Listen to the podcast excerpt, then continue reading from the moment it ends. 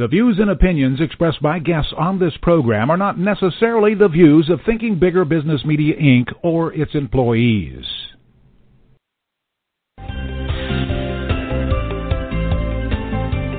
Welcome to Smart Companies Thinking Bigger Radio.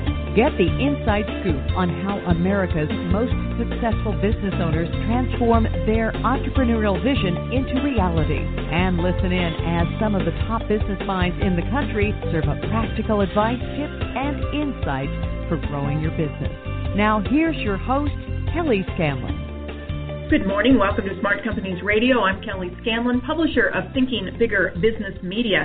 This episode is brought to you by our sponsors, Benedictine College and Audible.com, a leading provider of spoken audio entertainment and information. Listen to audiobooks whenever and wherever you want. Get a free book when you sign up for a 30-day free trial at audiblepodcast.com forward slash I think bigger. And if I am correct, we'll have Michael confirm it. Our guest today's new book and his, his other books too can be downloaded through audiblepodcast.com. So our guest is Michael Michalowicz. He joins us to discuss his latest book, Profit First, a simple system to transform any business from a cash eating monster to a money making machine. Now, wouldn't we all like to know the secrets to doing that? By his 35th birthday, Mike had founded and sold two multi million dollar companies. Confident that he had the formula to success, he became an angel investor. And then he proceeded to lose his entire fortune. So we started all over again, like a true entrepreneur, but this time with a new profit first formula. Michael now operates his third million dollar venture, the Provendus Group, but he also has another company called Profit First Professionals. He's a former small business columnist for the Wall Street Journal, the former MSNBC business makeover expert, and he's a keynote speaker on entrepreneurship. Michael's the author, as I said, of Profit First, but also two other best-selling books called The Pumpkin Plan and The Toilet Paper Entrepreneur, which Business Week deemed the entrepreneur's cult classic. Welcome, Michael. Well, thank you for that that introduction, Kelly. I appreciate it. It's good good to see you. Oh, good or to have hear you. you. I should say. Well, right, but hopefully we're going to see you again soon, uh, within 2014. For those of you who are listening, yeah. uh, Michael was in Kansas City uh, about a year, maybe 18 months ago. I lose track of time, and he was talking with our group about the pumpkin plan, and he's promised to come back in November of this year to Kansas City and talk about the book we're going to be discussing today, Profit First. So let, let's talk about that, Michael. It comes out next week on July 8th, correct? Correct, correct. And it is on Audible, uh, which is a wonderful platform. Yes. So uh, thank you for confirming that. Now, you say that business owners can start putting profit first with their very next deposit. That's a really bold statement for a yeah. lot of business owners to hear. So talk to us about what that means. What does that look like? Yeah, and I actually take it even a step further. I say more than they can just put their profit first with the next deposit, they can become profitable with the next deposit. And why I say that is um, I, I come, I've come to realize that we as business owners uh, utilize a flawed formula. Um, out of, I think there's about 28 million small businesses, 21 million are check-to-check businesses, barely getting by.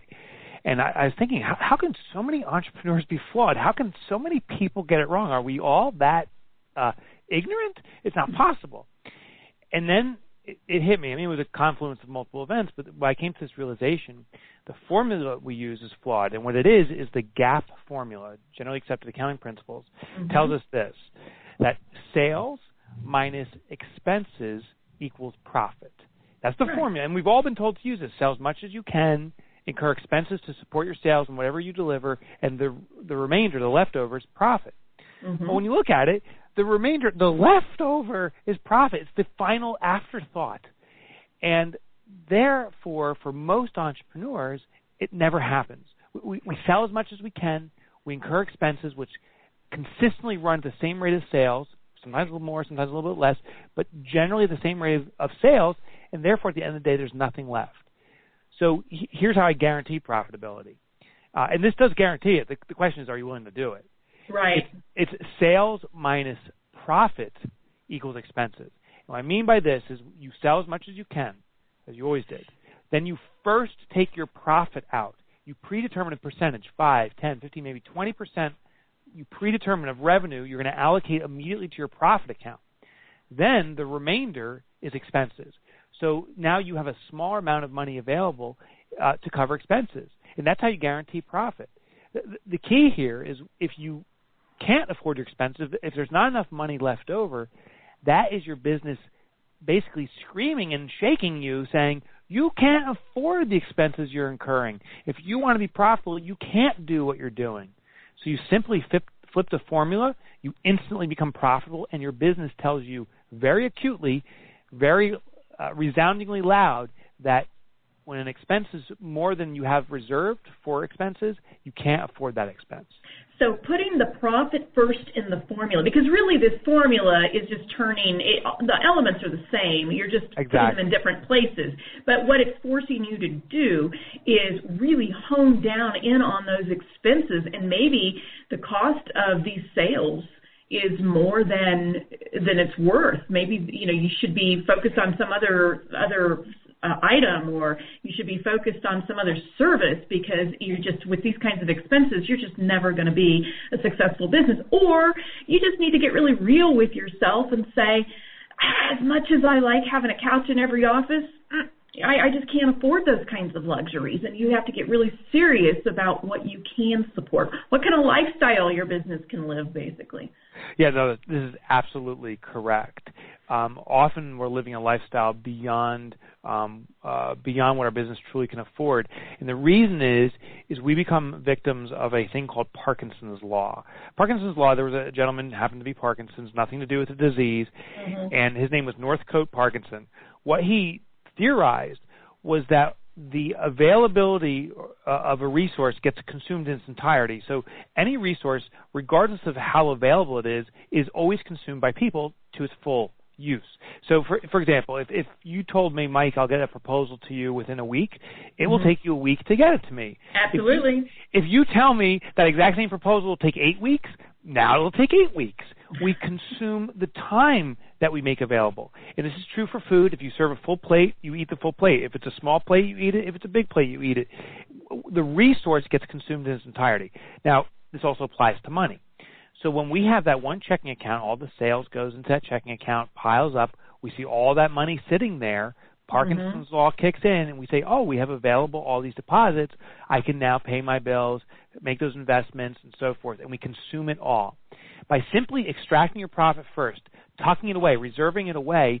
Now that this plate, if you will, is reduced, it's a smaller size. Yes, we still consume the full serving, but we can't afford the expenses that we thought we could afford. We have to become innovative again. We have to find how to get things done with less money. We we can't afford our rent that we're paying now. We find cheaper space. All these things are forced to happen. And and now Parkinson's law becomes our biggest ally. Before it was our detriment because we consumed this mass quantity of sales that gets deposited. Now by reducing the amount, um, Parkinson's law kicks in and, and says that we will find a way to consume what's available and because we want to deliver at a certain quality level, we have to become innovative. It, it, ironically, by taking your profit first, it kicks you back to your original original entrepreneurial days. Yes. You know, you know before you had any sales, when you when you knew that you could not afford the couches in every office. This makes complete sense. It makes complete sense. But I can just bet you there are some business owners out there who are listening who are raising their eyebrows. And why I say that is because I know there's some out there who are probably in a cash crunch right now, and they can't imagine being able to set aside profit on their next deposit when they're already behind on their bills and Maybe they even have collectors knocking on their doors. So what do you say to them, people who are in that situation? Yeah, so so first of all, you represent, unfortunately, but this is the reality. You represent the majority of people. Most businesses are check by check, and, and this is true. I've studied so many companies and I can't. I've lost count, but this is true for ten, fifty million dollar companies.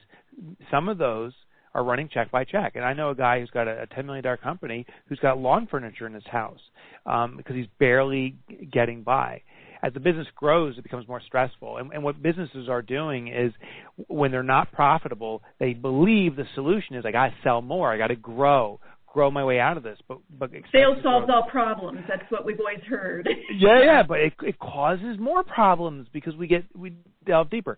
the key is this: it's it's in profitability occurs in efficiency. Ironically, it's the fewer things we do, the less variables in what we offer, where we can become more efficient and profitability grows. So, if you are are running check by check, if you're behind on bills right now, if you're accumulating debt, you absolutely need to take your profit first because this is a bucket of cold water in your face that now the business is is screaming at the top of its lungs. You've got to cut back on expenses, and the only way to cut back on expenses and still deliver the sales volume is by reducing variability. Let me make a simple example. If you're a manufacturer and you make, say, ceramic mugs, I have a coffee mug in front of me now. If you make ceramic mugs, you can get really efficient at that. But if you also make a telephone, uh, computer monitors, and automobiles, now there's so many variables, the quality of the mug is actually going to drop. There's too much going on. You have all this equipment that's not necessary for mugs. Well, every business ultimately is a manufacturer. We all manufacture an end experience at the end of the day. So what we need to do is figure out what are we truly delivering delivering to our clients, reverse engineer our way there, and figure out what are the fewest steps we can take to get there, and that's where profitability represents or presents itself. Okay, and some of what you just said plays into the pumpkin plan uh, message that you have as well. We're going to take a quick break. When we get back, we're going to be visiting with Michael about how we can put the profit first uh, theory and make it a reality. You're listening to Smart Companies Radio on Blog Talk Radio. We'll be right back. It's true, who you know is important, but what you know and how you apply that knowledge is what helps accelerate your career. Benedictine College's Executive MBA program is the only one year executive MBA program in Kansas City. The North Johnson County campus and weekend class times are convenient and allow you to learn from world class thought leaders and collaborate with other executives who intend to make a difference in their business and their community. Go to benedictine.edu slash EMBA. Before we get back to the show, I'd like to introduce you to one of our new sponsors. The company is audible.com and if you're not familiar with what they do, they're a leading provider of spoken digital audio entertainment and information. They have over 150,000 titles to choose from, and you can listen to any of them on any device including what you're hearing us on right now. And if you sign up at our URL, don't go to their main website because you won't be able to get the offer if you do that. You need to go to our URL, audibletrial.com forward slash thinking bigger. And if you do that, you get one free audiobook and a one month free trial of the service. You need to use our special URL, audibletrial.com forward slash Thinking Bigger in order to get that free audiobook and a one month trial of the service. That's audibletrial.com forward slash thinking bigger. This whole Obamacare thing has me so confused. I don't know how it's going to affect my employees, my business, or even my own family. Can anyone explain this in simple, easy to understand terms? ACAMadeEasy.com. I don't have time for Obamacare. I've got a business to run. Can't someone just tell me what I need to know so I can get back to work? ACAMadeEasy.com. I don't really like it, but it's the law we have, and I don't want to get crossways with the IRS. Who knows how this really works? At ACAMadeEasy.com, we're all small business owners and entrepreneurs just like you. We're also federally certified Affordable Care Act business specialists we can help. Go to acamadeeasy.com today.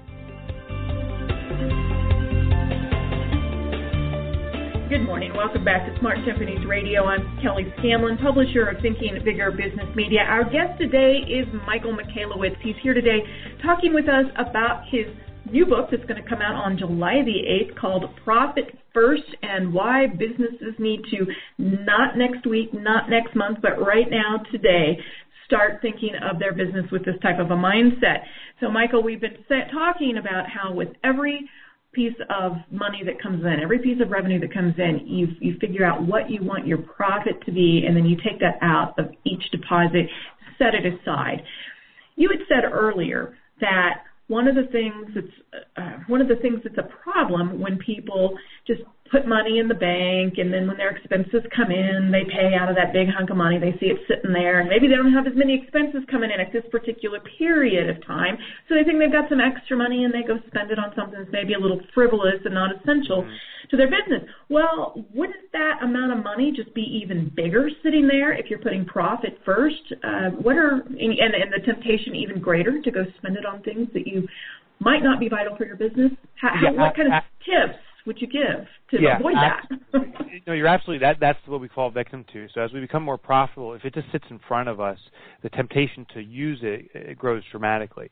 So there's actually two tips I have. First of all, set up multiple accounts. I call these setting up multiple plates. And by the way, I took this from the the health industry. And one thing that kind of opened my eyes uh, in a big way was they said, you know, when Thanksgiving dinner is served and that nice turkey's put on the table, does everyone just jump on the serving tray and eat off of that? no, we take slices and put it on a plate and it gets divvied up. Well, in in, in our business, most companies have like one or two accounts. We have a savings account, a checking account, maybe an employee payroll account. Um, so we have very few accounts. It's basically one big serving tray, and we're eating off of it. Instead, what we need to do is set up these multiple plates.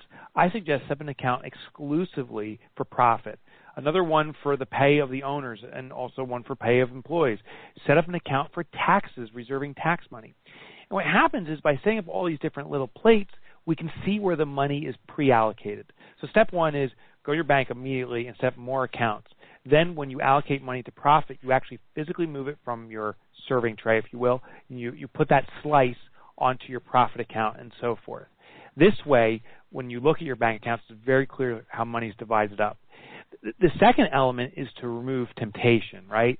right. So if if you for me, well, let me put it this way. For for me, my temptation is um Twizzlers, the the strawberry Twizzlers. oh my gosh, they're mine too. Oh, okay. Oh god. Well, we would be. I, now, I don't like many sweet things, but those always get me. Oh my god! And God forbid they put in front of me, I'll eat a whole pack. I mean, I'll literally get yes. sick. Okay. Yes. Good. So we're we're, we're uh, soulmates clearly when it comes to Twizzlers. Yeah, in your in your jaws ache by the end. Yeah. Exactly. exactly. And I'll even eat stale ones. Like I'm so addicted to this stuff. It can it can be consumed like a rock. It can be the texture of a rock. I'll still eat it. Mm-hmm. So the key for me to not eat Twizzlers to the point where I'm sick is to simply not have them available. So there is no Twizzlers in my house. There's no Twizzlers in my office. There's no Twizzlers anywhere in immediate radius for me. And there I eat way less. Only when they're when I drive by a gas station and I see that they have them. So in our business, we need to do the same thing with our profit account. Once you allocate money to profit, set up a account with another bank.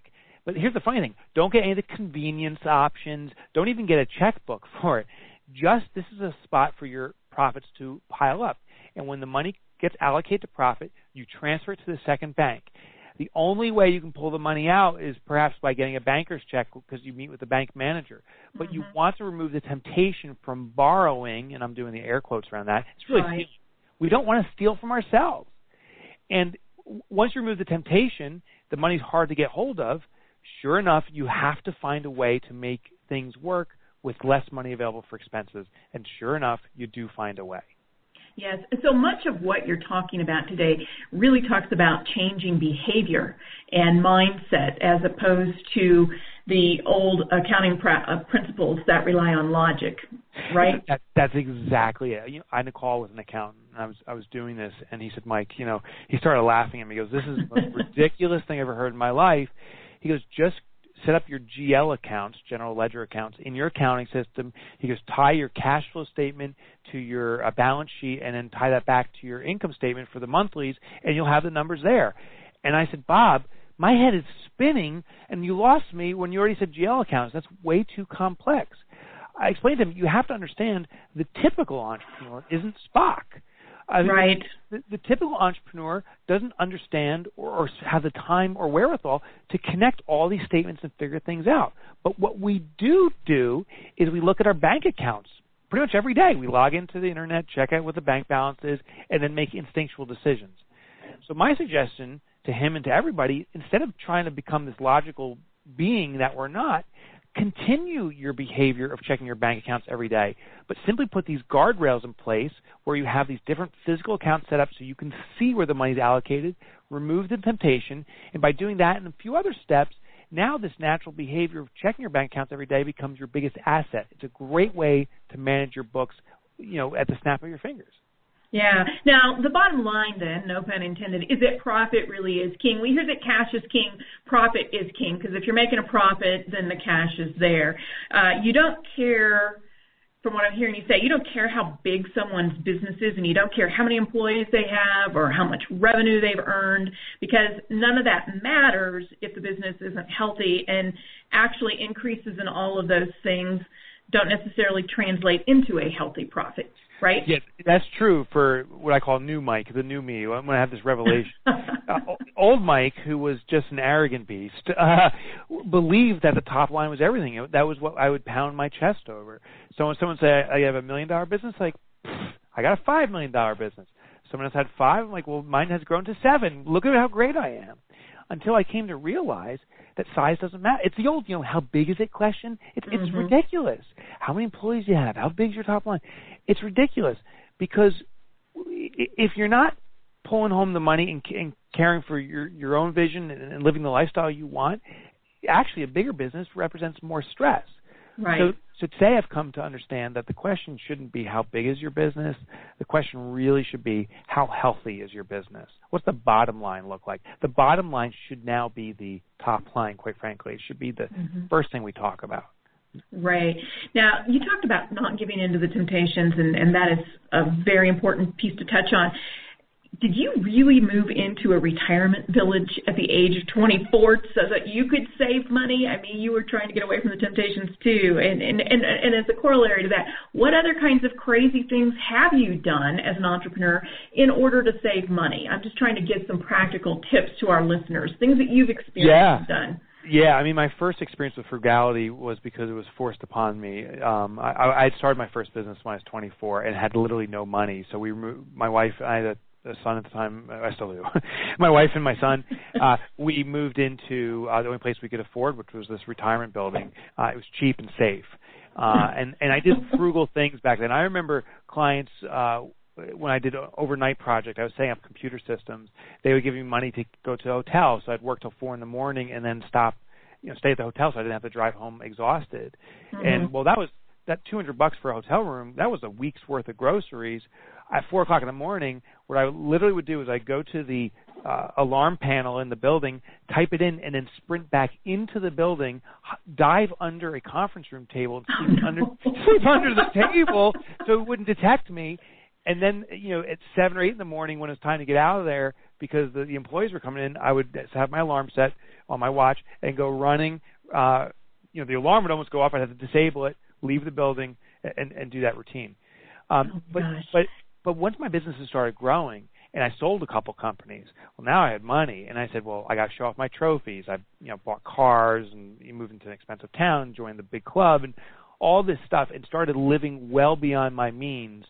Uh, and also became an angel investor and and lost my money because I was so bad at it. And uh and this time then I, I learned that profit and wealth is not an event. It's not the day you sell your company. It's not these events. Profit and wealth is made through habits, and that's where I discovered this habit. So, so then I implemented profit first for myself. It forced again frugality upon me, not because there was no money coming in, but because I was taking my profit first.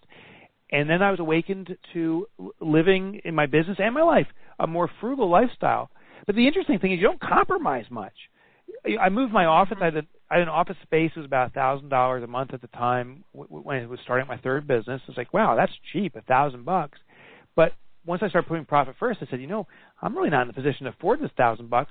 I moved to free office space. Just got it from a friend of mine, and mm-hmm. the space isn't great, but it's pretty good, and it's yeah. free.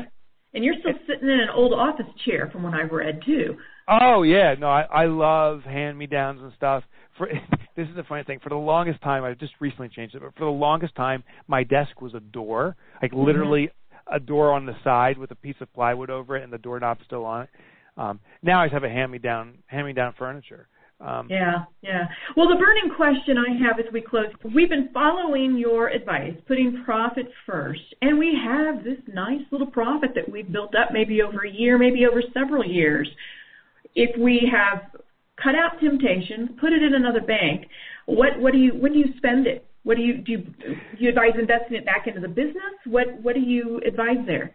Yeah, so as the profit accumulates, the one thing I suggest you don't do is reinvest in the business because really what that is, and we use fancy terms, reinvest, plow back. It simply mm-hmm. means the business can't run on its own. You're not making a profit because it's going right back.